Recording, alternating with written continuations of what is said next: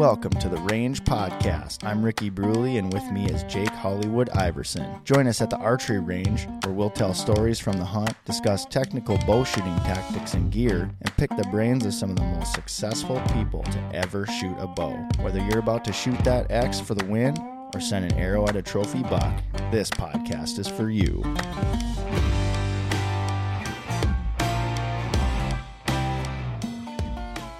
Range Podcast is brought to you by Vapor Trail Archery, makers of the best bowstrings money can buy, originators of limb driven arrow rest technology, and innovators of Stokerized stabilizer systems. Welcome to the range. I'm Ricky Bruley, and joining me, as always, is Hollywood. What's happening, bud? Not much, man. Just enjoying this talk, I guess. I don't know. Right, like a We're just hanging like out. A, a little bit of a breather from the insanity that's going on right now in the Oh, in the God. office. Yeah, we're getting creamed right now. Every which way. Pro shop, office, strings, rests, everything. Yeah, it's all So, coming at us at nice once. little breather. It's usually how it goes, and we've been there before, so you know. But Yep. this is a kind of a nice little uh, retrieve or retreat from that, I should say. Uh, well, thank you for joining us today, everybody. You can also find the video version of this episode on the Vapor Trail YouTube channel, so please head on over and subscribe. On the show today is a good buddy of mine, and in many ways, he's responsible for the direction my life took in my mid 20s, and most certainly the reason for my obsession with archery. I cut my teeth backcountry bow hunting with him, and very a very good amount of the knowledge I have with that was taught by him. He's a very successful hunter with a bow, both traditional and compound, and I'm super proud to know him, Mr. Ben Guttormson. Thanks for joining us today, man. How's it going, guys? Pretty good, man. The beard's looking solid. Thank you. It's looking good. Long time no talk. Yeah, no, it's uh, it's been a minute. A little bit. Even though I'm bothering you here and there, I think every week, and I, I know you reach out to Rick trying to catch him, but Trying to catch me. Yeah. yeah. No, man, either one of you guys, you guys are always welcome to reach out. Anything I could ever do to help you, you know I'm here. So lucky to call you guys friends. Well, that's very nice of you to say, man. Appreciate same that. Here. Yeah, and uh, for everyone that's uh, watching, uh, he is on the road today and working, so he's taking a podcast in his Lexus uh, vehicle. So uh, he's doing God's work right now while he's working. Ah, passes the time. Yeah. yeah, Cruising. exactly. Got the arrows in the back. I like it. I like it. And and just for the listeners, uh, so you are a territory rep for OutTech. Yeah, regional manager. Um, there's a bunch of things you could you could call me, I guess. But yeah, so I I cover multiple states for uh, uh, sales and service or sales and marketing agency. So. How many bows do you got in there with you when you're traveling? Uh, you know, I carry a few. It's hard to carry everything. Um, Right. And obviously, at this point in the season, everybody's seen most things, but you know, you you have to have representation of a little bit of everything. So hmm you you put in the important stuff, and and I mean, here before too long, we're going to be talking about 2024 products. So. Right. Um, Right. Yeah, it's crazy how quick quick time is flying, man. Speaking of PSE bows, uh, love and mine. Uh, never thought I'd Oh, yeah? uh, shoot a PSE ever again.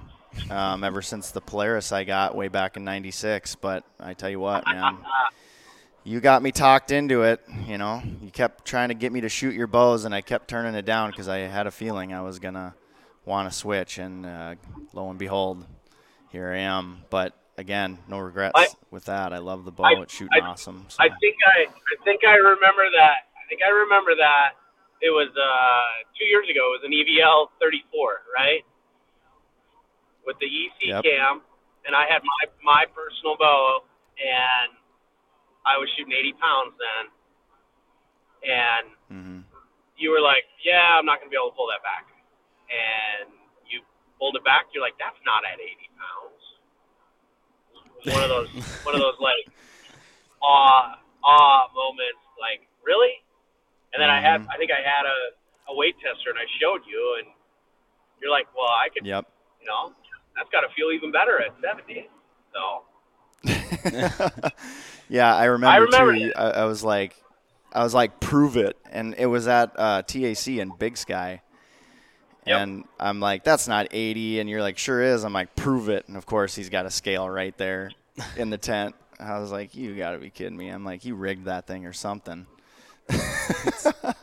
Well, it's amazing, know? like how efficient bows are now. It's just they they draw back so much smoother, and like we've got that bow that I've been bothering Ben about. Uh, that's an 80 pounder.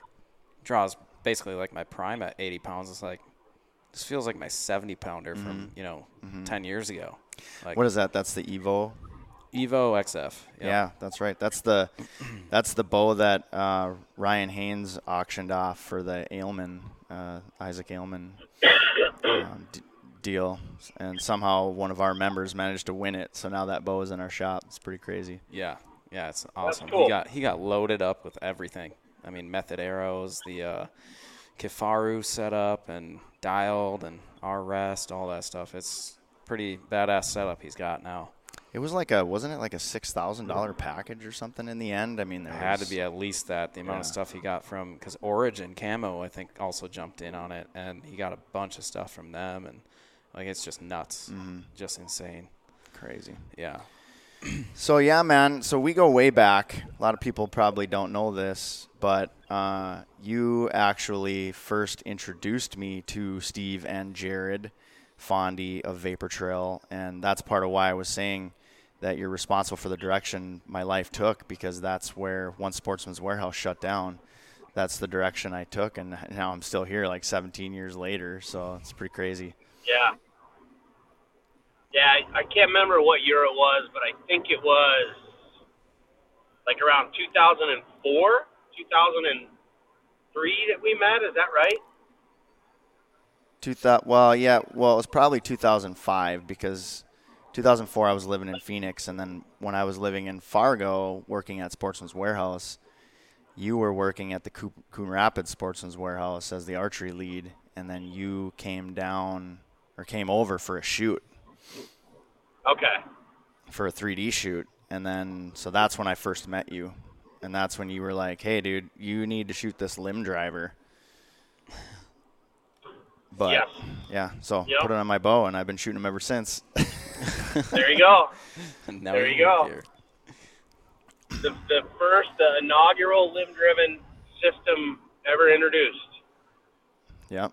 Jared Yeah, took a we got tiger a- tough and reverse the spring, put a left handed spring on it, and then attach the cord to the limb. Yep. And Exactly. he's like, oh, check this out, it works. And it works quite well. So, it's funny too because when they presented the idea to Tiger Tough, they turned it down. yeah. Yeah. And now no one knows about them at all. I, do they? I don't even know if they still exist. I don't think they? so. I don't Probably think they not. exist at all anymore. I had no idea that I was the think- thing until I think you told me that Mm-hmm. it came from a tiger tough. Yeah.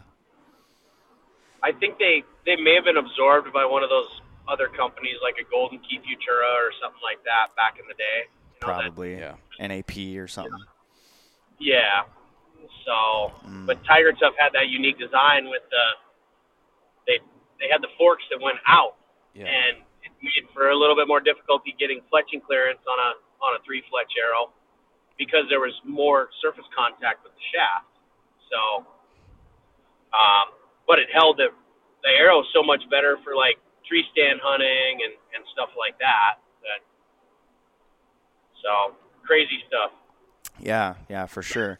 And so, not only um, are you the reason for my obsession with archery, and and you know taught me a lot about what I know as far as you know backcountry bow hunting and all that kind of stuff, but also paved the way for uh, you know me becoming a bow technician and taught me a lot of what I uh, learned in the beginning, and uh, you know, and still every once in a while, it's like I'm having a I'm having a struggle, right? And I know you're a guy that I can reach out to, uh, you know, for tips and tricks on on how to solve issues when it comes to archery equipment. You're pretty you're very knowledgeable in that area.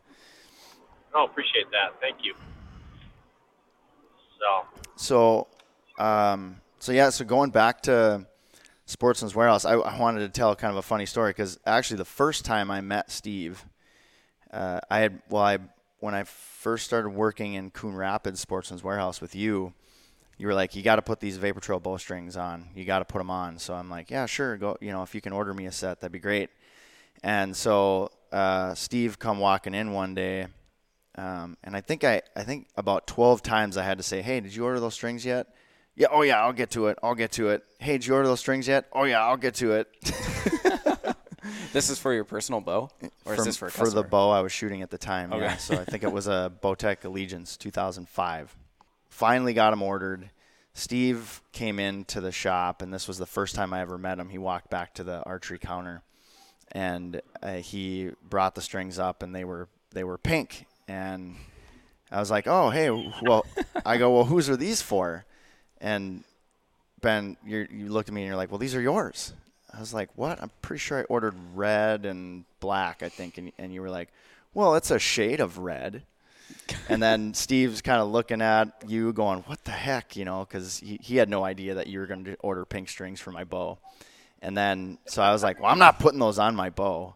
And then made the mistake of leaving my bow there overnight and came in the next day and Ben had the pink strings on my bow and it was all tuned and ready to go. So I was like, all right, whatever. So I just I rocked them. Um, but you know that was that was classic, you know, uh, stuff that we would that we would do, you know, to each other. You know, for know, the most part. I mean, That, that's the thing to do now, though, Rick. Back then, it was a different time. You know what I mean? yeah. Well, I, what so what do you mean by that specifically? Uh, different podcast, different day. I think. Just leave it at Gotcha. that. all right, all right. I was gonna see if you would actually be willing to say it, but were you uh, were you fairly new to the shop at the time when Ben did that? Because you had just moved, right? yeah, I wasn't there for more than a couple weeks at that point. Oh, that makes complete sense. yeah. Yeah, there's got to be a little bit of hazing on the, Yeah. the new guy. yeah and and i was an assistant manager so i was like i was like the floor manager Mm-hmm. but i spent 90% of my time in archery i hung out in archery with ben and just learned just watched him tune bows and worked on bows and every minute i could get i was in i was in the archery department. And uh, but yeah so then that's where uh, that's where my you know passion and that's where we started uh, doing some out west prairie hunting. I remember, I think it was that fall, 2006, I believe, you were headed out and you're like, hey, man, come with me. You can, you know, I, I, I didn't have a tag, but it's just like, just come with. Let's, you can film for me and, you know, you can kind of see how it goes down. And so we cruised out there and it, man, it was an absolute blast. Been hooked ever since, And you know. you weren't hunting at the time; you were just going along for tag along. Yeah, I didn't have a tag, so I just and and the whole concept of I didn't really even know at that time that there was any other bow hunting other than just sh- hunting whitetails out of a tree stand. You know, I, Yeah. that's how I, like that's how green I was to the whole thing. You know, and I mean I, you know, I had shot my bow for a long time, but not really. Uh, I wasn't really dedicated. You know, I had that PSE for, you know, ten years Right. you know, or something like that. And I would take it out once in a while when I was living in Duluth, but never really got out much. And then it was when I started working for Sportsman's that I got that allegiance. And I, I really only asked too because I was like 10 at the time. so, like, I'm sure back then you could maybe over just or just go and over the counter tag back then maybe, but these days you're you're waiting three years for a lot of these states. you Yeah. know, up to eight. So, Yeah. Well, Yeah. actually, no, back then it was all you, it, it was a draw, but all you really had to do was get your application in by you're the, probably going to by the it. deadline, which I think, Ben, I don't know if you remember, was it was like Feb, end of February, I think, or something like that. Yeah, it was right right before my birthday. So Yeah. Uh, my birthday was March third. So if you if you applied, you they mailed you a tag. Yeah. God. and I think we I think we hunted in this specific area for like what seven straight years, probably. Oh yeah. Good Uh, Lord. Yeah, and so and and even when you so when did you move to Montana? I moved to Montana the spring of 2007. So I think it was like 2007. 2004, five, and six when we screwed around out there. No, it had to be no, it had to be because again, I didn't I didn't meet you till 2005. Either way, it Maybe you was came yeah. out So that first year. Maybe you came out that first year because you didn't have any friends because you just moved and I didn't have any friends. You were my only friend, man. well, uh, glad I was there to support you in that time of your life. But yeah, Yeah, I guess you, you came out to North Dakota with me, and then I pretty much just bossed you around and yelled at you like the whole time. that's was pretty much about how it went down. I was like your little bitch for the whole week. Well, And- I, and I remember, I remember getting my Tacoma high centered, and you're like, yeah. I remember have, seeing a video where, yeah, so much for Tacoma's being like awesome. I don't know if you remember that, but you you dished it back plenty. So. what was that? No, I missed man, that. You dished it back just as much. Oh, So, we, well, we had, a, we had a great relationship where we just pretty much gave each other shit all the time. Yeah, I mean, and I dished it up as much as I dared to because I mean, you're about two of me, so you know, I, I didn't, you know, and you you had no qualms about wrestling, you know, or, or just throwing down, and I you would put me in some sort of pretzel every single time, and so I'm like, all right, well, I don't want to deal with that. So, um, but yeah, I mean, it's kind of one of those things, I guess. You know what I mean? I, I, I got thick skin, so I didn't. It doesn't bother me none, and obviously, my pipsqueak ass isn't gonna. Uh, is, it probably has no chance of offending you. So, Yeah, I mean, I, I, they're just words. It's nothing, nothing really bothers me that much. yeah, yeah. But Matt, we had some. We had a lot of really good times. Some probably we, like you said, another podcast, another time. Probably some things we can't even talk about. But yeah, I mean, uh, you know, all that all that hunting we did. We've got some like amazing stories. You know, you were there for when I shot um, my second, well, my first and second mule deer out there. The second one was the was that really long shot. You're my only uh, legit witness to that, and um, Yep. that was that was one of those moments where it's like, you know, I'm doubting myself, and you're like, dude, you can do this. I mean, there's no wind, there's no, I mean, and you've been practicing out, you know, long distance. You can do this. It's like, okay, I guess, you know. And so that was pretty awesome. Was that with the Bowtech Allegiance too? No, that was with uh, 82nd Airborne. Okay. All right. Yeah, So a little bit newer. yeah. And a, and a funny story about that bow too. The reason I got the 82nd Airborne is I was actually shooting a Guardian, and I was get just getting ready to go out to hunt with Ben uh, in November. I think it was probably the year before, and I had all my gear packed into my vehicle, and someone broke into my vehicle right in the parking lot of Sportsman's Warehouse and stole everything. Oh they got God. everything. I had a gun in there. They had I had my bow, all my hunting clothes, everything gone. Right before your trip. Just I was gonna leave that day. yeah. I Did you remember walk that. right back that in the was, store. Oh, that was terrible. And then luckily, uh, my day. buddy Ca my buddy Cal was. Uh, he's like, well, hey, you can just take my bow, and you know, I he let me use his gear, and um, I never, I didn't end up having an opportunity, but uh, I had his bow at least so I could get out there and run around, you know, with a bow in my hands. Right. But uh, yeah, and so then I think it was that might have actually been. I don't know, maybe it was the second or third year. It's hard to keep track. There's so many years we went out there that, and so and sometimes we go a couple times a year, you know. And I, you, while you were in Montana, you'd cruise over, and then I'd meet you. And a couple times your old man would come out. That was a blast having your dad out there. That was fun.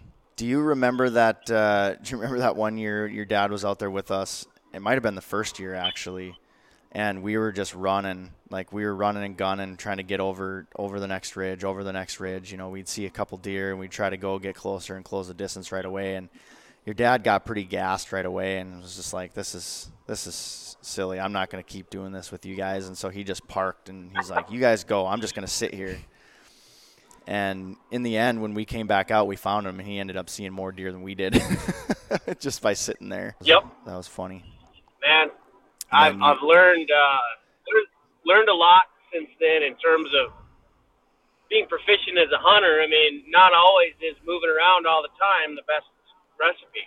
You know, right Um, right Right. being, Exactly. being concise in your movement and being, you know, positioning yourself in the right spot and spending as much time in the right spot is what it's about.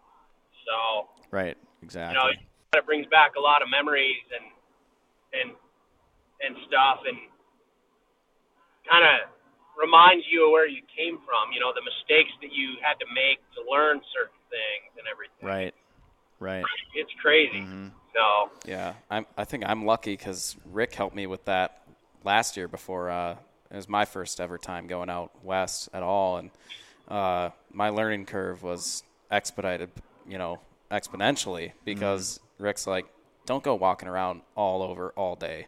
Like, just find a spot, like you're saying, Ben. You know, find it, put yourself in a good spot, and sit and wait. Just watch because you're Yeah. probably going to see more and learn more by watching what they're doing. Then you position yourself again. And uh, if I hadn't had that little, I mean, tiny little bit of knowledge, but my God, I think I would have been screwed because I just every time you think out west, you think of uh, all these, you know. Uh, CrossFit boys running around, just you know, high heart rate and just you know running up and down hills and you know all these uh, stocks and everything. Where uh, honestly, it's half the truth. Yeah. You know, I'm just like it. the most the most important muscle to to exercise when you're in the field is your brain. Yep. Yep. Absolutely. That's the that's the the one aspect of of us as, as humans that is far superior to any animal. And I think a lot of guys get caught up in the fitness thing. Anybody that knows me, I'm a I'm in the car a lot. I'm not in not in like tip top performance shape. And I'm I mean I I I'm fortunate. I'm I'm I'm a semi-successful hunter that I I think, you know, being smart and spending time is more important than, you know, the the being in shape part helps on pack out. You know, that's you don't want to skip that first step though. So right. Right. Right. killing the animal Exactly. And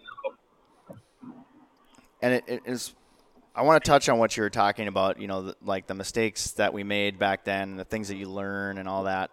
I mean, uh, and and going back to what you're saying about, you know, running around and everything, I was always impressed with with a, a guy of your stature and how mobile you are. Like, you, I, I mean, you could fly down a hill so fast. Or I, I remember there's times where you were going to put a stock on, which is what in the beginning, most of the time I watched you doing the stocks because the agreement we had was that first person to spot the deer gets to chase it, right? And, eh, you know, in retrospect, that was a good, really good way to do things because it really forced me into trying to figure out like what am I looking at, what am I looking for, you know I mean? Because it was like that challenge, all right? Who's going to be the first one to to to find them? But still, to this day, I guarantee you, you're always still probably going to be the first one to spot the deer before I do. And again, it's just about knowing what you're looking for and the experience, you know. And I, I think I talked about this a little bit on the pod, uh, one of our other podcasts, but I remember, you know, you'd be like, "Hey, you see those deer over there?" I'm like, "Nope." okay, do you see him now? And I'm looking through my binoculars, and I'm like, "Nope, I don't see him." And you're like, "Okay." So then you'd set your binos up on a tripod, and then go, "All right, come over here and look." And then I look, I'm like, "Oh, there is deer over there. What the heck?" You know. So even just that, you know, knowing what you're looking for helps out a ton, and then eh, and that helps, you know, obviously reduce the amount of, um, you know, the amount of running around you got to do. But at the same time, just like, uh, what, you know, perseverance and drive. Because I remember when you killed Lefty that one year, way, and that it was way back there.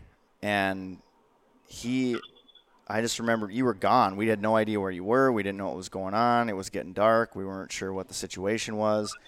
So we had, had a general idea of where you had gone. So it was it was four of us that were out there hunting. But so me and the other two guys, we had a we had an idea of where you were. So we just started going in, and it was completely dark out.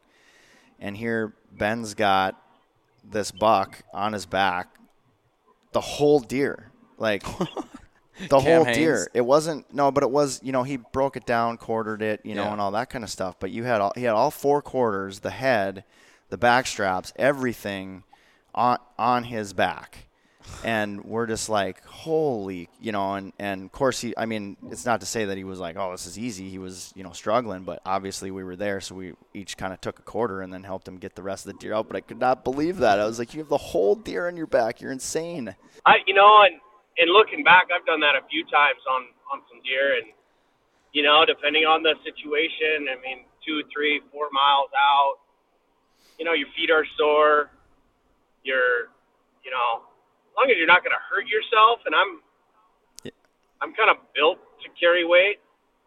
You know, my Yeah, body type, sure. I'm pretty stout, got big legs and stuff like that. But I never remember that this any suffering because you're just you're bathing in the success you just had, and Yep, exactly. it just it's it's one of those things. It's it's unexplainable. I mean, there there've been a couple times when I've I've hunted with my buddy Sam, uh, you know, in the prairie, and we, you know, I I told him my plan, and I said this is where I'm going. This is what I hope to do, and we'll see you later. And I, you know, I I packed a whole animal out, whole or not whole, but Yeah. like quartered, bone in, Yeah. quartered, with everything like that. But you, you never you never remember that part of it. You never remember the sufferfest of the like. You have to really dig deep into your memories to to remember that. It's it's crazy how your mind just kind of forgets that that that suffering that you go through after the fact. So Mm-hmm. Yeah, speaking of suffering, uh, that one um, that one mule deer that I shot out there with you.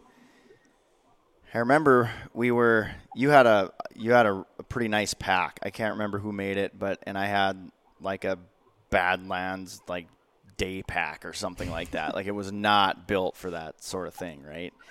And so we had most of the deer on your pack, and then I think it was like maybe the two front quarters in my pack. And but we had the head on your pack, and I'm, it's like, well, I want to get some pictures with the head, you know, on my back and stuff like that. And you were like, you're like, all right, fine, just you, know, you can put my pack on. I'll snap some pictures, and then we'll switch back. And I'm like, okay, perfect. So I put your pack on, and then you took some really nice photos, um, which thank you for that because I, I cherish those photos. You took some great photos, and then I was like, no, those are awesome. Those are those are. I remember those. The one where I lined everything up perfectly, and it looks like you have deer ears and horns coming out of your head. yep, yep, yeah. When And stuff like that. You'll have you'll have to show them on this, like when you air it on the YouTube channel. I, I will for sure. I'll post some of those photos up because we got some video too. But uh, it, it, I just remember I'm like, you're like, all right, give me the pack back, and I'm like, all right, see ya, and I just start hiking out.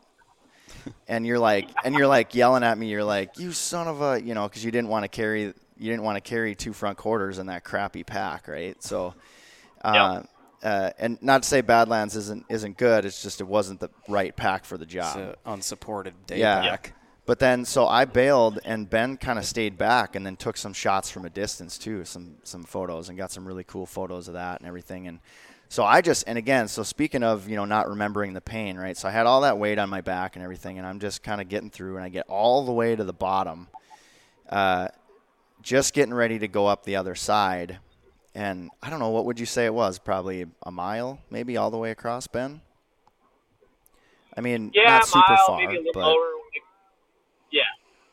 yeah. It wasn't super far, but again, I'm not, you know, I'm I'm not a real big guy, you know. I'm like 5'11", 150 pounds soaking wet. So uh, but as soon as I get to the bottom, I hear Ben yelling. He's like, "Ricky, Ricky." And I'm like, "What?" So I look back and he's up at the top and he's just like waving me to come up there. And and then he just disappears. And I'm like, "Oh man, what happened?" Like I'm thinking, you know, something bad happened. So I'm I'm like, well, I can't drop the pack. You know what I mean? I don't know if coyotes are going to get it or what. So I hike all the way back up to where I shot that deer.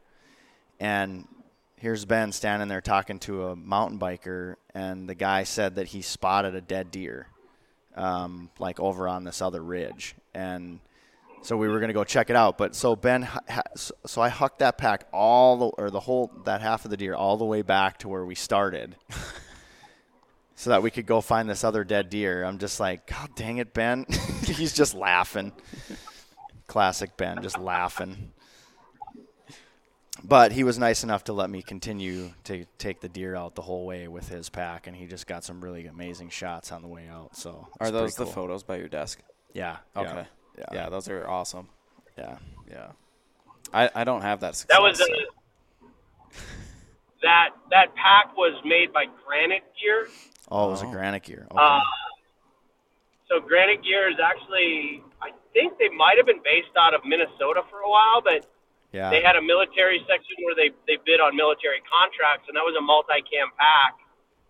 And it, I think it was called the Crew Cab. It just had a big load shelf Mhm. and a real small bag on the back of a load shelf. And Mhm. I mean, back then they were competing against like Mystery Ranch for like military contracts, and, and they made like rec packs, like Boundary Waters packs and backpacking packs. They still make some really cool stuff that's out there, and I think I still have a Granite Gear pack that my wife uses oh, right on. uh, right now. I want. Um, I want to. but yeah, I mean, shout out to that that brand. I still actually have that pack, Rick, too. That's like one I have not gotten rid of. really. That's that's what we use for the Yep. boundary waters. My That's dad has crazy. a couple of those granite gear packs. I have a granite gear portage pack that I use in my canoe. Yeah. Um, I want to say they were out of Tofty, Yeah, Minnesota, which is up on the North Shore. But I'm way north Minnesota. yeah, I'm looking here on their um, on their website, but it doesn't really say. Either way, yeah, they make some pretty good gear. Uh, that was that was a fun trip. That was really cool. Uh, uh, and then you were there with the f- with me for the first mule deer that I shot. That was a that little forky, but that was pretty cool because I shot him and then it ran up the hill and died right on the road. Lucky. So all we had to do was just w- actually what we had to do is we had to um, to get some good pictures. We had to drag it kind of up this hill, and that was another uh, some other cool photos that Ben had got with the sun was just setting in the background, and so got some really cool photos. And that that was one thing I learned from you too is taking good quality photos, and and a lot. We would take hundreds of photos, hundreds. Yeah. You probably still do. I don't know what it what it is, but I think social media ruined it for me. Like I take Yeah. like four cell phone pics and stuff I feel now, and it. I really need to change that. You know, my kids are growing up. I mean, I'm getting pictures of them with fish left and right and stuff like that, and I I got to get back to that. And so I've changed quite a bit since then. It seems like anymore. I I snap a few cell phone pics. Yeah. Uh, I don't carry a camera with me, and I really need to get back to that because it it really adds to the memory and stuff like that. And hmm like, I don't know what it is. I don't know if it's social media has like ruined the whole trophy photo. Like, I I like to keep a lot of my success to myself. Uh, I don't post stuff, so it's like, oh, I don't need pictures, but I I really need to kind of get back to that. That's I guess that's a that's a message to anybody that's getting into this. He needs to wash his hands. It looks like. Here he is. Are you back? We lost you there for a Am I second. in and All I saw was a flash of the You want me bird. to start over again? Uh, so no, Oh, we're- no. so where we lost you again was, you know, you're just saying you got to get really, you really got to get back into it, and I think, um, yeah, Yeah. I, I, uh, you know, and I kind of get it, you know, and, and correct me if I'm wrong, but for as long as I've known you, you've gotten a lot of scrutiny, um, and I, and and it's it all comes down to your success, you know, and there's just there's people that can't handle other people being successful.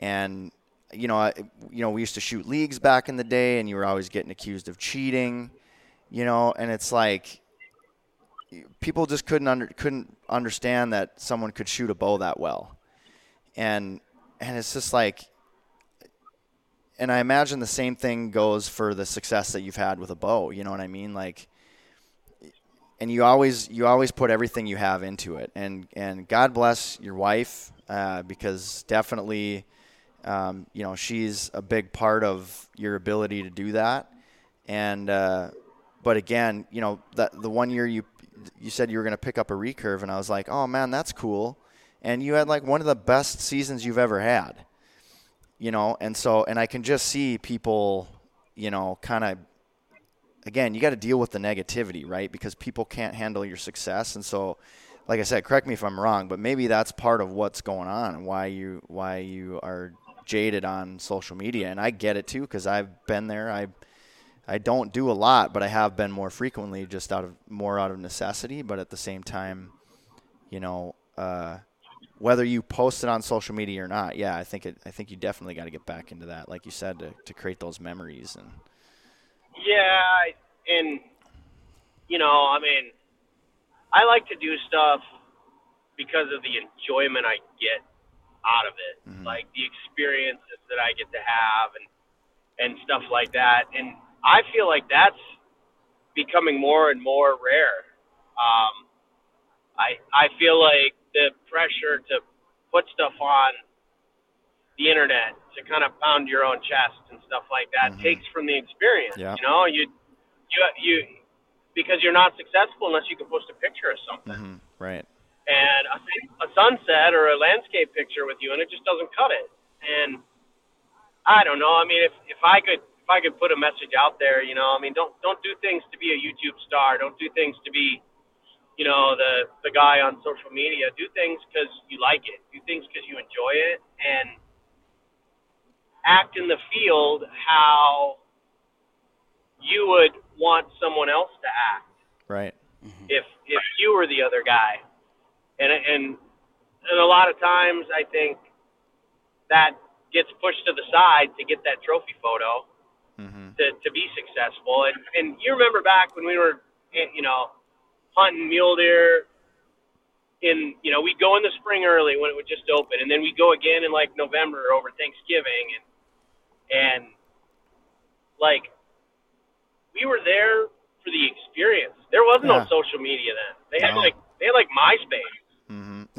and you know like the, the pictures that we took like you have them on your desk you know? That's yeah. that's cherishing the memory. It's not it's like that's for you. That's not for anybody else. And I mm-hmm. feel like everybody has moved to to try to do things to impress their peers, and you know, it's it's for you know not as much the right reason. You can still be passionate about something, but if like part of the goal is to to you know show a picture to all your friends and everything like that, I think you know step back, think about it a little more. You know, concentrate on the experience, and maybe ten years down the road, when you can find that memory card with those photos on it, look at them. You know, mm-hmm. so. And I got caught up in it too. I mean, I for for a few years, I I posted a lot of my success on social media, and then I was running into people in the mountains, and they were like, "Oh, yeah, I know, I know who you are. I saw, I saw what you what you did. I saw what you killed, and I'm like, next thing you know, there's like, oh, I know where he hunts, and and then there's that added pressure and everything else. Yeah. And, you know, it's it's. I think that's kind of a Western thing because we have public land that anybody can come hunt at any given point in time. Mm. But I've had experiences with people in the field where, you know, you're you're just working with them to make sure you both don't have interactions on you know after the same animal in a situation or something like that. And i've had i've had guys completely like take the information that i've been forthcoming about and then burn me with it. Mm-hmm. yep. And i think you know i mean social media is awesome because it's showing us the potential that's out there that you know we're sharing you know opportunities and and that's why in the west I mean, to draw a tag anymore, there there are no, there are hardly any over the counter tags anymore, and it's it's only going to get worse. So you gotta you gotta kind of look at you know why you're doing things, how you're doing things, and yeah. and everything else. Mm-hmm. So I think you know to the whole picture taking thing, yeah, I've kind of gotten out of it, but I really need to think about it in the long term because maybe when I have pictures to show my grandkids of some of the achievements that I've been able to do. So, and I, I, I try not to make it a big deal. Like, I'm not the best hunter in the world. I never will be. But I think what lends itself to success is using your brain and putting in the time. And you you, you Yeah. touched on that, Ricky, and just the amount of like I might not be able to get your strings ordered on time, but if, if I got a a target acquired situation in the field with a particular animal, chances are I'm going to concentrate on that at the highest level of concentration you'll probably see out of me on anything. Yeah, yeah, So- for sure. I mean, you. I know you work hard. You know, that's the thing is, and and people don't get that, but you know, I I know you're scouting. You're out there a lot, and and you do have the luxury of you know having a career that affords some of that stuff, which is which is amazing too. You know, and that's just kind of you put yourself in that position. Uh, you know, to help with your success. You know, and I, I, so I'm kind of scrolling through your uh, Instagram here a little bit, and um, yeah, so the last thing you posted was a repost. It was 2018, and it's a really cool photo. You were up hunting with Sam, looks like. And then the one before. Yeah, Sam took that picture. Yep. Yeah, and then did Sam take the one too where uh, you you're uh, over that elk and it says respect the animal, respect the game? No, Kevin, my cousin took that picture. Oh, right on. Yeah, that was a great, great Uh, photo too. I I actually had a DSLR with me on that trip, and I shot that bull in the evening, and I I backed out. Um, it was a good shot. Bull went like 80 yards, but it was uh, it was just one of those scenarios. I wasn't a- I, I didn't hear him crash. His whole herd was just hanging out. They still didn't know what had happened, and I backed out and I climbed out. I talked to Kevin, so I I said, ah, I'm gonna throw this. I got my camera with. Uh, I'm gonna throw it in my pack just in case. And and we found that bull dead in a bed. Like it was less than 100 yards from the the point of impact with the arrow, and and the sun was coming up, and it was coming through the trees like that. I'm like, oh man, can you take a couple photos like this? And and you know, it was it was just those turned out super awesome. Those those pictures. So Yeah, yeah, they're amazing. Amazing, and it speaks a lot to like you're saying. You know what I mean? Respect the animal, respect the game.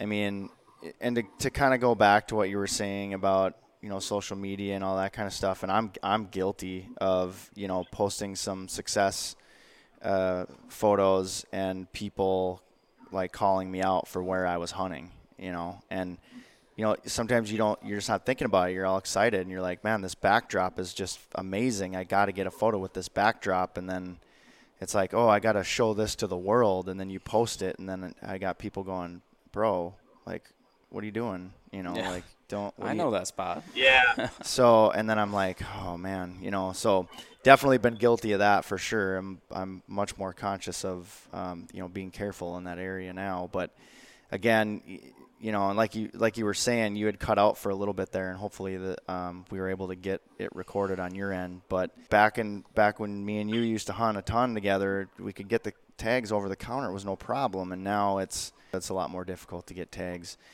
and so and and for good reason i guess i i you know i try to look at it as you know a, a you know a way of just you know kind of trying to um, regulate how many people are out there running around and uh, you know i guess there's probably a lot of i've run into a lot of people out out in you know the western prairie that you know probably shouldn't be they have no business being out there sh- shooting animals with a bow. You know and uh, so there's i'm sure there's a lot of a lot of that going on you know. A lot of potentially wounded animals which i can't judge because i've done the same. You know i've wounded a couple of bucks wounded a couple of bucks hunting with you and um you know it's just one of those things where it's like okay now i don't ever want that to happen again you know i mean and we've Yep. and and one thing i learned from you too is is putting in an exhaustive search because we've gone back and looked we've gone back in the spring and looked you know just to Yep. just to try to do everything we can to make sure that we uh, you know try to find that deer I, there was the there was that one where it was like there's I had opportunities that I could have gone after other other deer, but I was like, no, I gotta. I'm not shooting another deer until I figure out what's going on with this one. And you know, I learned that from you too. So, um, yeah, respect the animal, respect the game, and, and, and that's awesome. That's one of the things that I've always really appreciated about you and and just the way that you hunt. No, thank you. Uh, so I wanted to talk a little bit about okay, so you're now you got two little ones now, so your dad, and that's Yep. probably one of the biggest uh, obstacles I think that we've probably ran into since uh, as far in regards to us hunting together was you know the kids came along and because we haven't hunted together for a, a long time. Yeah, so you got you got two little ones. You got uh, Kyler and Scout. It's it uh, definitely uh, it's definitely life changing. It's but at the same time, looking into the future, like I've taken my boy to a bunch of 3D shoots with his little bow, and he loves it and everything like that. Like you get to pass your passion on, and and like you know, I I, I took the kids fishing this last uh, weekend, and you know the like having them reeling in fish that are almost pulling them off the boat is is a pretty good time too. you know what I mean? So yeah, for sure. Like that. You're, you're hovering right there. Like if they, they ever lose control of that fishing rod, you can at least grab it and at least save the rod, Mhm. kind of a situation. Mhm. So, Yeah. but uh, no, man, it's it's uh, you know, it's it's, definitely worth it Mm. for sure. So Yeah, yeah, no, it's awesome. I I know that uh, I'm looking forward to. You know, Coda's old enough now too. We've been trying to get him out and do some stuff, but he's more he he likes to move. He doesn't he doesn't have the patience to sit, and so as far as you know hunting and stuff, he really likes grouse hunting. He likes to hit the trails and he likes to shoot guns and you know that sort of stuff. And then Emma, you know, obviously she's um, she's gonna be three here coming up pretty soon, but I feel like she's gonna be. Um, I feel like she's really gonna be into hunting. I think that she's really gonna enjoy shooting a bow. We've already gotten out a lot. She loves animals. Uh, hopefully, not so much that she doesn't ever want to shoot one.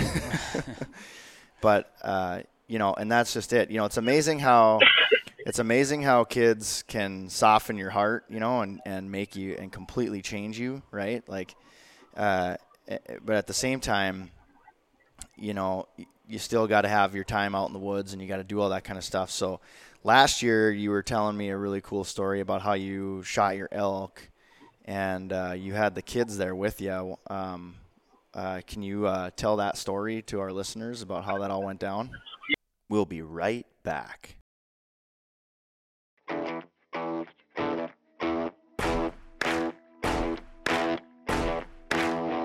New for the 2023 archery season is our brand new online arrow customizer. Build your Victory or Easton arrows with multiple vane options, configurations, and custom arrow wraps in a large array of designs and colors. Spine indexing and expedited build options are also available so you can get back out in the field and fling it in style. Check out the Vapor Trail Arrow Customizer at www.vaportrailarchery.com forward slash arrow customizer.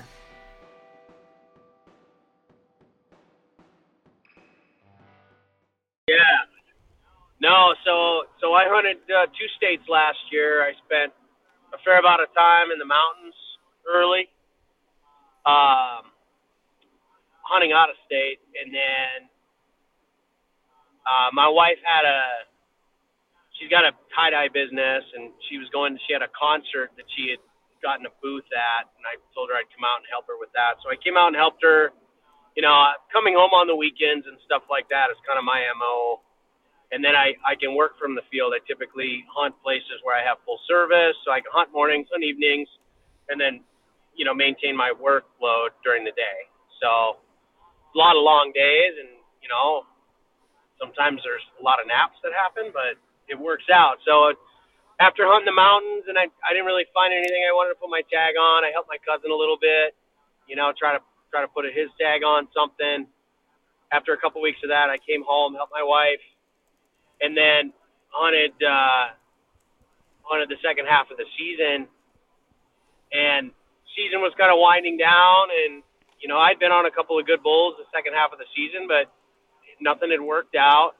And um, my wife, the last two years, had been working on her master's degree in uh, education administration. So her like workload with school and having two young kids was through the roof. So her uh, her we'll just say her tolerance of me being gone a lot was pretty much gone at the end of the season. Yeah. And and I said, okay, weather was looking good. I'm like, I'm taking the kids. I'm gonna go back to a couple of my spots that I know I might be able to get something done on an elk. And she's like, good, take them, get out of here, pretty much. And uh, I took them with me, and it was more about the experience for them. Right. I wanted them to hear elk bugles and and see elk and and everything, and and you know, short hikes, nothing crazy. Took them out to one spot, had coyote up in, had multiple bull elk bugling and stuff like that. And my daughter was like bugling back just with her voice. Um, and they were like responding. You know, of course, they're off the public land that I could hunt. They were on private, but it was about the experience. You know, I mean, it's kind of a one of those things. And so we hunted that evening. Um, I packed them up and I drove to the complete other side of the unit after dark. Um, I I forgot their favorite cereal for breakfast, so I Oh, stopped in, in the in the transition from one side of the unit to the other, and we're talking, you know, over a hundred miles. So it was a, it was a couple hour drive, and I set up I set up a movie for them after dark as we're driving to the other side. I I and I couldn't find their favorite cereal, so I got blueberry pancakes for them. Nice. Uh, just instant, mix it with water and and everything like that. I'm like, I'll cook this for you tomorrow morning. So we get there. It's like I don't know, 11:30. They're half zombied out in the back of the truck. I put them to bed. I know the movement pattern that the elk have been moving. I've been on a couple of big bulls in this spot. Um, woke them up before light. Moved into one of the transition areas, and the first elk out right at first light. And this is me and my kids. I, I had no additional support. This was just me trying to keep them happy, keep them quiet, everything else. And so they're thr they're The- three and five, right? Three and five three years old time. and five years old, and and and Wake mind you, and mind you, they have the same energy level that you do, which is through the roof. Pretty much, yeah. I'm getting paid back for all the stuff I did. yes, you are. Yes, you are. So get them out there. The first elk out happens to be one of the nicer bulls that had been using this piece. And this is this is open country. This is not a lot of cover. I'm I'm at a a, a big juniper bush with the two kids. This bull walks by, you know, and I'm probably you know half a mile, three quarters of a mile in, you know, away from you know where we camped hmm and uh, this bull comes by. He comes out. I can see him. Uh, it's gray light, so you, you can you can see his general shape. You throw the binoculars up, you can see a little more detail, and you're like, yes, that's a bull. Yes, that's a bull I would shoot. And then he starts coming by. He comes by at 130 yards, you know, no shot, and he's moving through public, up along the edge of this draw, and he kind of drops into one of the one of the small arms in this draw, and before he's out of sight, I'm like, I, I think he's gonna, you know, just knowing animal behavior, I think he's gonna hit that fork in the draw, and he's gonna take the fork that's my side of the draw.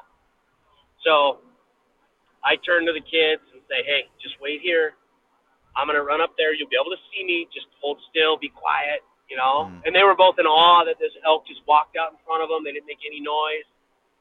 And then, you know, the this bull was slowing down. There were more bulls in the field that they were coming out of, and they were they were bugling a lot. And this bull had been silent Mm. but we were we were ahead of him, and I'm like, okay.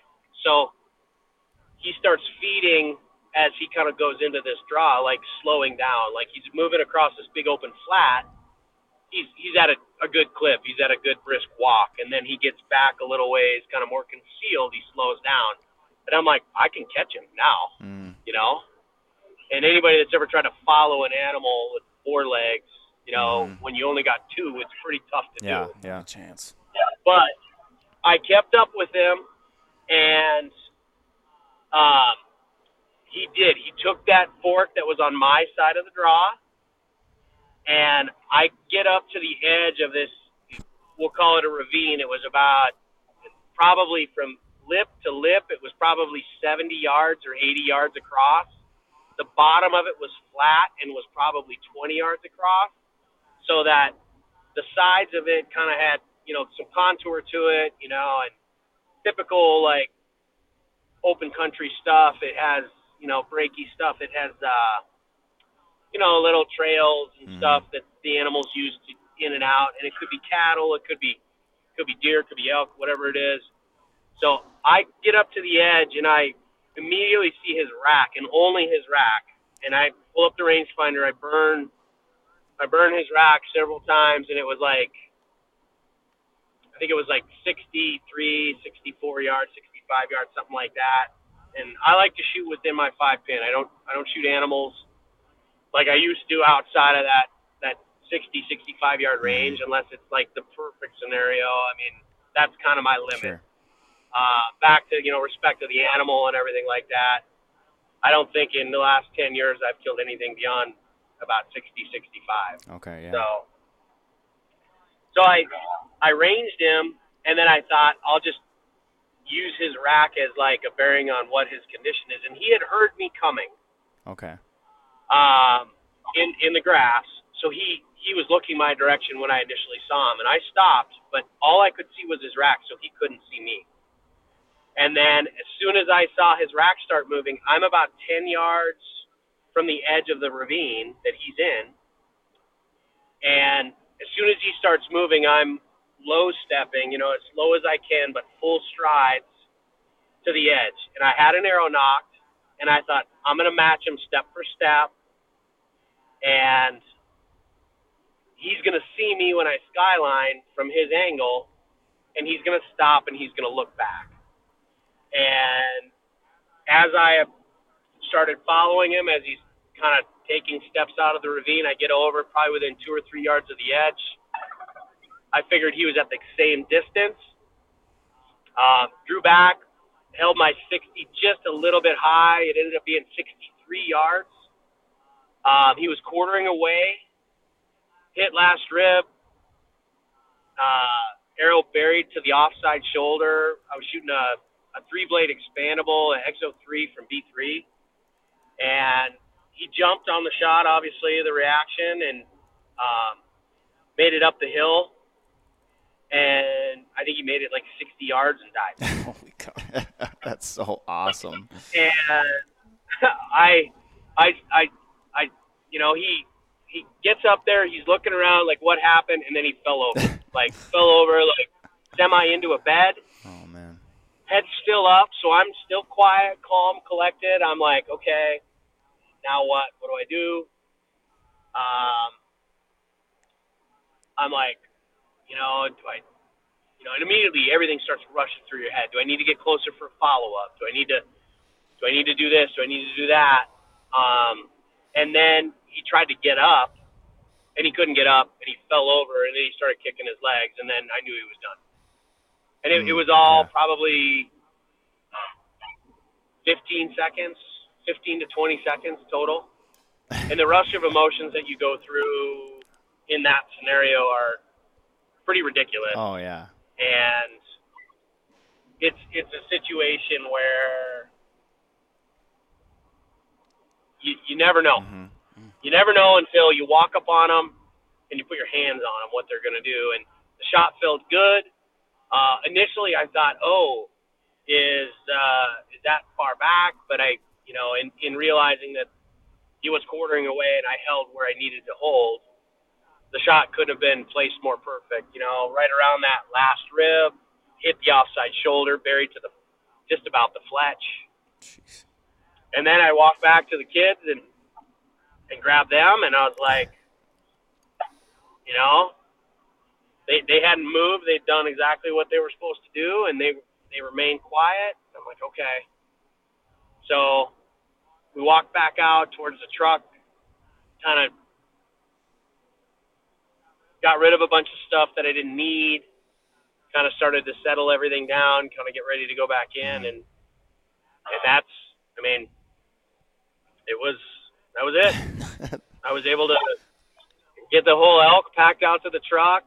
Um, I there was a gentleman that stopped and was talking to me, and, and he was gracious enough to help. Oh, that's cool. Um, he was more than happy to, to like, you know, and and it was in the open. Like, there was a certain point where if you kind of walked up on this little hill, you could look over to where it was, and there's a big animal laying in the middle of this big flat. Mm. You know that stuck out like a sore thumb, and you know he was like, "Yeah, I'll help you," and he was like, "Oh, let me take this one, this quarter back while you're breaking them down, and then I'll come back and we'll get the next two together, and and then you can come back and get the last one." So his name was John. He was a super super nice guy. I still have his number and stuff. That's cool. That's really cool. Were your, Yep. were your kids there helping you uh, pack that thing out too, and you showing them how to dress it? And No. Absolutely not. They they destroyed everything in my pack. While I was there, I I had a brand new like black diamond headlamp with a big lithium ion battery pack on it that went missing. uh, I had a card reader. I carry a card reader around to check cameras when I'm out. Yeah. Um, and the screen was shattered in that. My daughter had every snack in my pack eaten. Of course. You know, my son did too. Um, and it's, it's funny because I, I knew exactly where everything was, and, and like a month later, I was in the that area, and I made the drive down to that spot, and I walked in that half mile after dark. I had a big flashlight, and my if anybody's ever used those black diamond headlamps, they have a reflective logo on them. Yep. So I walked back to the carcass with a flashlight. I panned around, and sure enough, about 15 yards away from the carcass, on the other side of a big sage bush, was my headlamp. So got it back, but um, so we got back to the to the truck, um, and I was able to cook them breakfast, and they got their blueberry pancakes and and everything else, and then we made it home by about dark, and um, yeah, I mean it was a it was a good bull. It was a bull that I'd had some encounters with earlier in the year, but didn't didn't get it done. I think he went just over 350. He scored like 352 for reference. So Nice. um, the kids didn't want anything to do with being anywhere near it for pictures. Oh, really? What? Mm. I got I've got you know my phone was set to like motion pictures and my so I've got like little three second three second like splits of uh of the actual picture Mm. and my daughter's like holding her nose and kicking trying to get out of my arms and my son wouldn't get near it uh, you know my daughter was fine until my son wasn't and then you know how kids can kind of Yeah. just absorb each other's opinion Mhm. Yep. Mhm. so, but uh, no, I, that uh, that hunting experience, and you know, I don't know how I'm I'm as fortunate as I am, but it seems like I say this every couple of years. I'm like, yeah, that'll be tough to top. Mhm. That'll be tough to top. And I've I've told a couple people this story that are you know that are in my you know my friend group and stuff, and they're like, yeah. I think you hit a point where you're not ever gonna Yeah. Yeah. gonna beat that one out. I mean, there's no size animal, no nothing can really surpass an experience like that Right. with your kiss with and and everything else. Yeah. So Yeah, and I, you know, I don't know about Scout. I, you know, I try to think of when I was, you know, I, I don't know if I remember a lot from when I was three, but I imagine, you know, if I was uh, Kyler's age, I, I would probably remember that for my entire life. You know, whether it be a good memory or bad, I don't know, but um, uh, it, it's just really cool that they were there. And like, so when you went back to them after you shot that bull, did you tell them right away that, that you shot it and that it was dead, or did or did you just you just said, hey, let's pack it up and go back to the truck, or how did that go down? well, I went back and and and Scout. I I don't remember specifically, but I remember telling him like, "Yeah, Daddy got him." and Scout, you know, in in my best three year old voice, did you did you catch him? of course. you know, you know, like it was it was uh it was one of those things where they were both still pretty zombied out. yeah, like yeah, for sure. if anybody's if anybody's put a toddler to bed at like eleven thirty and then woke them up at like five thirty the next morning, Mm-hmm. I mean, you kind of don't know what you're gonna get. Yeah. You're gonna get uh, yeah. either a zombie that's just gonna be quiet and do exactly what you say, Mm-hmm. or somebody that's gonna whine and sob and cry, or somebody that's gonna scream and lash out Mm-hmm. at you. Yeah. So Yeah, absolutely. Well, it's definitely meant to happen, you know, just because you know you think about that, all the things that could have gone wrong, and you know, you, you know, one of the kids they they might they could have started fighting or something over there, making all kinds of noise and alerted the Oh, yeah. bull, or there's you know so many different things could have happened, and the fact that they were just there, just chilling and staying quiet and giving you that op- providing you that opportunity to get in and take the shot is just it's I don't know such a cool story and and again yeah you might you're probably gonna have a hard time topping it but uh, either way what a cool story man definitely. you might have to um, uh, send me some photos uh, from the some of your hero shots from that if you don't mind Yeah, I can do that. No, absolutely. I'm I'm proud of that. I don't I don't know a lot of people that have found success bow hunting with a three and a five year old. yeah and I don't know that that it'll, they ever will Yeah, myself, I, I don't even have kids yet, so I'm uh, I- I'd say I'm fortunate, but unfortunate because right now would be a killer time to be running state to state, you know, and doing all these hunts. But oh my God, with you know all the points that you need to allocate, and man, I would have had to start when I was like, you know, 17, you know, for some states now. So it, it's kind of unfortunate for me, but uh, it is kind of nice going home, just be like. Yeah, I'm gonna go hunting. So Yeah. I- know, have fun I- with the dogs. I was just gonna say take advantage of this opportunity for a little while, you know, because those first few years are, you know, tough to tough to get out and run around, you know. But, um, but yeah, you'll uh, you got you got a good uh, you got a good uh, role model for a dad, you know what I mean? So, Right. no, doubt in my mind you'll uh, you'll be a good dad as well, and definitely uh, need to need to be one someday. Well, I mean, like, look at ears too. I mean, he had his kid, and I don't know how much he's really been hunting either. Because Sawyer's like what, th- maybe three or two? Yeah. Right. Yeah. Not. Co- gosh, I can't remember now. Two. Yeah, yeah, two, maybe going Mm-hmm. on three. But yeah, I mean, I, I would, like I said, I'd love to be running around. And this year, I was thinking about uh, um, going out elk hunting, but with that house, not a chance. Yeah. there's no chance that I'm gonna be spending seventeen hundred bucks on a tag on top Yeah. of a mortgage. So Right. Uh, yeah, maybe maybe one day I'll have that chance. I don't know if I'll be elk hunting with kids either, but Yeah. de- definitely whitetail. That'd be sweet. My dad used to bring me out like Mm-hmm. Oh, when yeah. Mm-hmm. was that age, you know, and I'd watch, and it was so awesome doing that. We're we're uh, Kyler and Scout was their uh, nasty face because the uh, rutted up bull, or because I've I've never been around a you know a rutted up elk, but I've heard they can stink quite greatly. But Oh yeah, they've got a definitely a an odor to them. I mean, just just like a a whitetail in mid-November, Yep. you kill one and you it's one of those smells that you just know. Antelope have one, elk have one. You know, it's it's a whitetails have them, mule deer have them. I mean, it once you've smelled it, it's indistinguishable and it's something that stays with you. That that that is So- something I remember when I was like five years old or six years old when my dad killed his deer. Like that smell of their glands is just like, oh, Yeah. good lord. And then you know Mm-hmm. I got to witness the fortunate event of like maybe one of two or three deer he's ever poked a gut on, and I was like, oh my god. You're sit. I'm sitting there on the log Yep. watching dad, you know, gut this thing. I'm like, this is terrible. Yeah. you know, but it was also so cool, and I think that's what you know obviously got me to where I am, and being not pushed into it, but guided into it. Mm-hmm. It's pretty awesome, but yeah, right now, I mean, last year was great when I was running around out west. It's just like, you know, call the wife. How are you doing? Great, sweet. All right, good night. I'm going.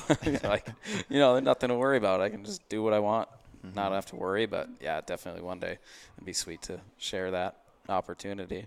Well, folks, that brings us to the end of this episode. If you want to try and find Ben, good luck because you're going to have to cover a lot of ground in the prairies and mountains of the West.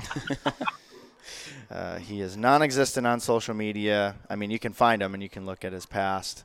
Um, and who knows, maybe this, uh, maybe this podcast uh, might uh, prompt him to, to get back out there. But even if you don't totally get it, uh, there's no need for that as long as you just like like the advice he said, just have fun with it and don't focus so much on showing off what you're doing and beating your chest and all of that. Right. Even if you can't find Ben on social media, just know there's this super cool orange bearded Viking running around somewhere. but you can find us on the Range Podcast or at the Range Podcast on Instagram and Facebook. And you can find me, Jake Ivy3, on Instagram if you like to see a lot of failure um, and pictures of dirt and grass because I don't kill a lot. Uh, or you can find me on. Facebook, uh, Jake Iverson and Hollywood in parentheses. Where can you they find you, Rick? Uh, you can find me at ricky.wayne80 on Instagram and Ricky W. Bruley on Facebook. Again, please be sure to head over to our Vapor Trail YouTube channel. If you like the video, hit that thumbs up button and make sure to subscribe so you can be up to date on all things archery. If you are listening, uh, make sure to give us a rating and be certain to give us five stars. Big thanks again, Ben, for taking the time out of your day uh, on the road to hang out with us. Uh, yeah, man, looking forward to getting this one out there and and uh, so people can hear the amazing story of elk hunting with your kids. And um, yeah, man, thanks a ton. Appreciate it. Yeah, thank you, Ben. No, pre- appreciate you guys having me on, man. It's uh, it's always fun to gab about hunting and stuff. So Yeah, Damn straight. For sure. And I think we honestly just barely scratched the surface. So hopefully we can have you on again sometime. Really appreciate it again. And with that, we are going to pack up our bows and arrows and we are going to leave the range. Have a great day, everybody. Peace. Vapor Trail is now offering an exclusive discount to the Range Podcast listeners. Enter promo code TRP15, that's TRP15, at checkout for 15% off VTX bowstrings and Vapor Trail and Stoker branded t shirts, hats, and other gear.